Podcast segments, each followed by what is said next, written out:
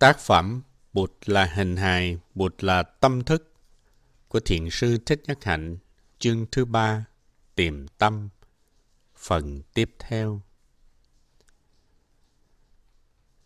Cái tâm hệ lụy của chúng ta. Bụt có kể một câu chuyện rất thú vị về một ông thương gia trẻ sống với đứa con trai của mình. Mẹ của đứa bé đã qua đời, vì vậy ông ta rất cưng đứa bé. Ông ta yêu thương đứa bé và nghĩ rằng không có đứa bé, ông ta không thể sống nổi. Một ngày nọ, trong khi ông đi buôn thì một toán cướp đến. Chúng đốt làng xóm, bắt cóc trẻ em, trong đó có đứa con trai của ông. Khi trở về nhà, ông rất tuyệt vọng. Ông đi tìm đứa bé nhưng không thấy nó đâu cả. Trong tình trạng lo lắng và tuyệt vọng cùng cực đó, ông thấy thi thể của một đứa bé bị chết cháy. Ông ẵm nó lên và tin rằng đó là đứa con của mình đã chết. Quá tuyệt vọng, ông ta nằm vật vã xuống đất, đấm ngực, bứt tóc, bứt tai và tự trách mình đã để con ở nhà một mình. Sau khi khóc thâu đêm suốt sáng, ông đứng dậy, gom thi thể của đứa bé lại và tổ chức một buổi lễ hỏa táng. Sau đó ông ta lấy tro bỏ vào một cái bọc bằng nhung rất đẹp và luôn mang nó bên mình, bởi vì ông quá thương yêu đứa bé. Khi chúng ta quá thương một người hoặc một vật nào đó, chúng ta muốn người đó hoặc vật đó luôn ở bên cạnh chúng ta hai mươi bốn giờ một ngày. Vì ông ta tin rằng đứa bé đã chết và đây chính là tro của nó, cho nên ông muốn mang những gì còn lại của người thương bên mình. Bất cứ lúc nào, khi ăn, khi ngủ, khi làm việc, ông đều mang theo cái bọc nhỏ đó. Một đêm nọ, khoảng hai giờ sáng, đứa bé bị bắt cóc trốn thoát được và trở về nhà. Nó gõ cửa. Quý vị có thể tưởng tượng người cha đáng thương đó vẫn đang nằm trên giường, không thể ngủ được, vẫn cứ ôm bọc tro mà khóc. Ai gõ cửa đó? Ông ta lên tiếng, con nè ba, con của ba đây. Người cha trẻ kia nghĩ rằng ai đó đang phá mình vì ông ta tin chắc rằng con của mình đã chết rồi. Ông nói, đi đi, cậu bé nghịch ngợm kia, đừng quấy rầy người ta vào đêm hôm khuya khoắt như thế này. Về nhà đi, con trai của ta đã chết rồi. Đứa bé năn nỉ, nhưng ông ta vẫn một mực từ chối, không nhận ra đứa bé đang gõ cửa là con trai mình. Cuối cùng đứa bé phải ra đi và người cha mất con mãi mãi. Dĩ nhiên chúng ta thấy rằng người cha không thông minh. Đáng lý ông ta phải nhận ra giọng nói của con mình, nhưng vì ông ta bị kẹt vào những gì ông cho là đúng và quá chắc chắn về điều đó, nên tâm ông bị bao phủ bởi buồn chán, tuyệt vọng. Vì vậy, ông ta không nhận ra chính đứa con trai của mình đang gõ cửa. Thế là ông mất con vĩnh viễn. Đôi khi chúng ta nắm giữ một cái gì đó và cho đó là sự thật tuyệt đối, rồi vướng mắc vào nó, không thể buông bỏ được. Nên dù sự thật có đến gõ cửa, chúng ta cũng từ chối. Vướng mắc vào quan điểm của chính mình là chướng ngại lớn nhất cho hạnh phúc của chúng ta. Giả sử quý vị đang leo lên một cái thang, nếu quý vị leo lên nấc thang thứ tư và quý vị tin rằng đây là nấc thang cao nhất, thì quý vị không có cơ hội để leo lên nấc thang thứ năm thật sự cao hơn. Cách duy nhất để quý vị có thể leo cao hơn là rời nấc thang thứ tư. Một ngày nọ, Bụt đi dạo trong rừng về, cầm theo trong tay nắm lá xiêm sáp. Ngài nhìn quý thầy rồi mỉm cười và nói, này quý thầy, quý thầy nghĩ là lá trong tay ta có nhiều như lá trong rừng không? Tất nhiên quý thầy trả lời, bạch Bụt, Bụt chỉ cầm mười hay mười hai lá thôi, trong khi đó trong rừng có cả hàng triệu triệu lá. Bụt nói, đúng rồi. Này quý thầy, những gì tôi biết rất nhiều nhưng tôi không thể nói cho quý thầy biết hết được. Bởi vì cái mà quý thầy cần là chuyển hóa và trị liệu. Nếu tôi nói cho quý thầy biết quá nhiều ý niệm thì quý thầy sẽ bị kẹt vào đó và quý thầy không có cơ hội để phát triển tuệ giác của riêng mình. ba tự tánh. Chúng ta phải làm thế nào để đừng có định kiến khi nhận thức về thế giới? Làm thế nào để chúng ta có thể nhìn thế giới với một ý thức đúng đắn? Chúng ta nhận thức thế giới bằng những cấp độ ý thức khác nhau qua ba tự tánh, biến kế chấp, y tha khởi và viên thành thật. Tự tánh thứ nhất là biến kế chấp, sáng tạo phẩm của tâm thức cộng đồng. Khuynh hướng của chúng ta là tin vào một thế giới khách quan chắc thật. Chúng ta thấy mọi thứ tồn tại ngoài nhau. Quý vị ở ngoài và tôi ở ngoài quý vị.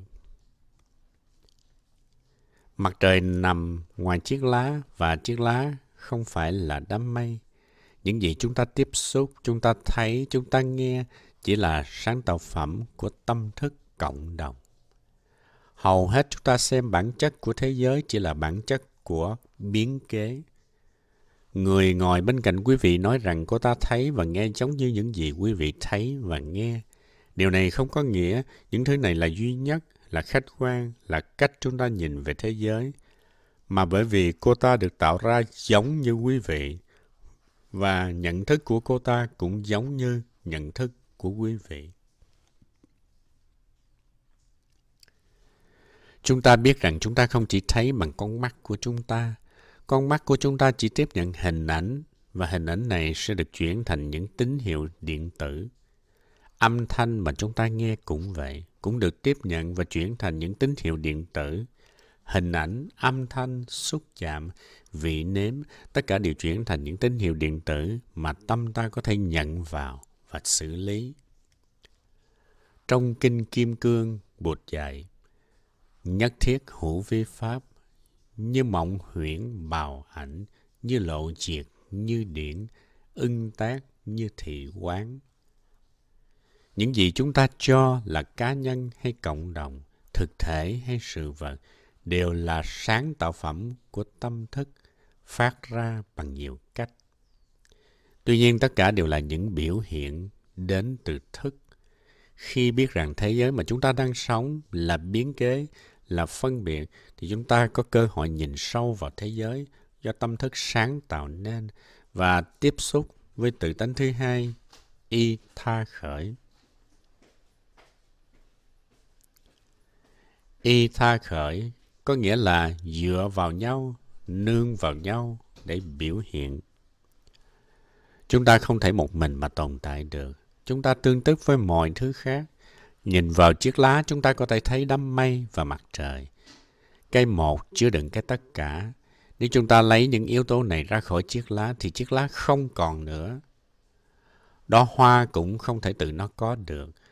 Hoa nương và những yếu tố không phải là hoa để biểu hiện. Nếu nhìn vào hoa mà thấy hoa là một thực thể biệt lập thì chúng ta vẫn còn ở trong thế giới của biến kế, của phân biệt. Khi chúng ta nhìn vào một người nào đó như cha ta, mẹ ta, chị ta, người hôn phối của ta mà thấy họ là một cái ngã biệt lập thì chúng ta vẫn ở trong thế giới của biến kế. Để khám phá ra tính không của con người và sự vật, chúng ta cần năng lượng của niệm và định. Nếu trong đời sống hàng ngày chúng ta sống chánh niệm và nhìn sâu vào tất cả những gì chúng ta đang tiếp xúc, chúng ta sẽ không còn bị lừa gạt bởi những hình tướng bên ngoài nữa. Nhìn vào con, ta thấy được cha mẹ và tổ tiên của người ấy. Chúng ta thấy rằng con không phải là một thực thể biệt lập. Chúng ta thấy mình là một sự tiếp nối. Đó là chúng ta bắt đầu thấy mọi sự, mọi vật dưới ánh sáng của tương tức và duyên sinh. Mọi sự vật đều nương vào nhau, đều nương vào những điều kiện khác mà biểu hiện. Nếu chúng ta tiếp tục thực tập, thì ý niệm một và khác sẽ biến mất. Nhà khoa học hạt nhân David Bohm nói rằng điện tử không phải là một thực thể riêng biệt mà nó được làm bằng tất cả những điện tử khác. Đây là biểu hiện của tính y tha, tính tương tức. Không có những thực thể biệt lập, tất cả đều nương vào nhau để biểu hiện.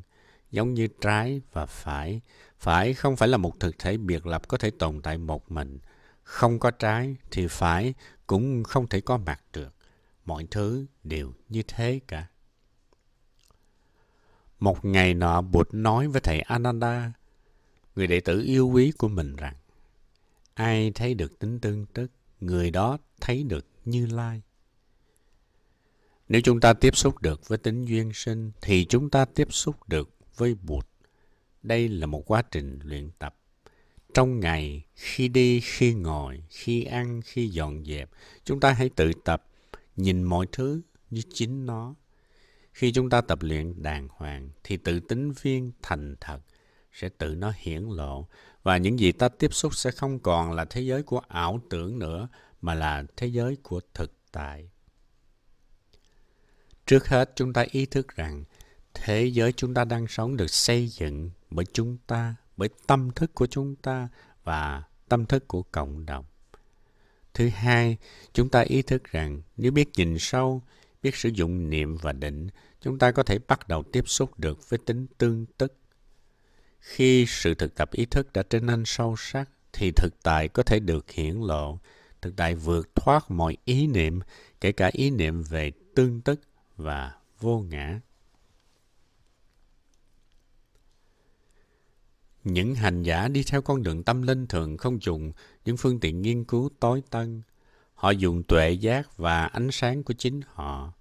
Một khi chúng ta buông bỏ được sự nắm bắt, buông bỏ được những ý niệm, những quan điểm, lo sợ, giận dữ, thì chúng ta có một công cụ sáng suốt để nếm được thực tại. Thực tại vượt ra ngoài mọi ý niệm sinh diệt, có không, đến đi, một và khác. Thực tại niệm, thực tập niệm, định, tuệ làm cho tâm ý ta thanh tịnh, và chính niệm định tuệ trở thành một công cụ hùng hậu, giúp cho chúng ta có khả năng nhìn sâu vào bản chất của thực tại. Trong đạo Bụt, chúng ta có nói đến những cặp phạm trù đối nghịch nhau như sinh và diệt, đến và đi, có và không, một và khác. Giả sử có một cái nến đang cháy, chúng ta thổi tắt ngọn nến đi, sau đó chúng ta thắp lại và hỏi ngọn nến, này em, em là một với ngọn nến trước đây, hay em là một ngọn nến hoàn toàn khác? Ngọn nến sẽ trả lời, tôi không phải là một, mà cũng không phải khác với ngọn nến trước đây. Theo lời Bụt dạy, đó là con đường trung đạo. Con đường trung đạo rất quan trọng, bởi vì con đường trung đạo lìa khỏi hai biên kiến, có và không, sinh và diệt, đến và đi, một và khác. Những khám phá của khoa học đã giúp cho chúng ta làm sáng tỏ cái thấy này. Khi quý vị mở quyển album của gia đình ra và thấy tấm hình của mình khi năm tuổi, quý vị thấy mình hoàn toàn khác với đứa trẻ trong album. Nếu ngọn lửa hỏi quý vị, này anh, anh là một với cậu bé trong hình hay anh là một người hoàn toàn khác? Thì quý vị sẽ trả lời như ngọn lửa, này ngọn lửa, tôi không phải một với cậu bé trong hình, mà tôi cũng không phải khác.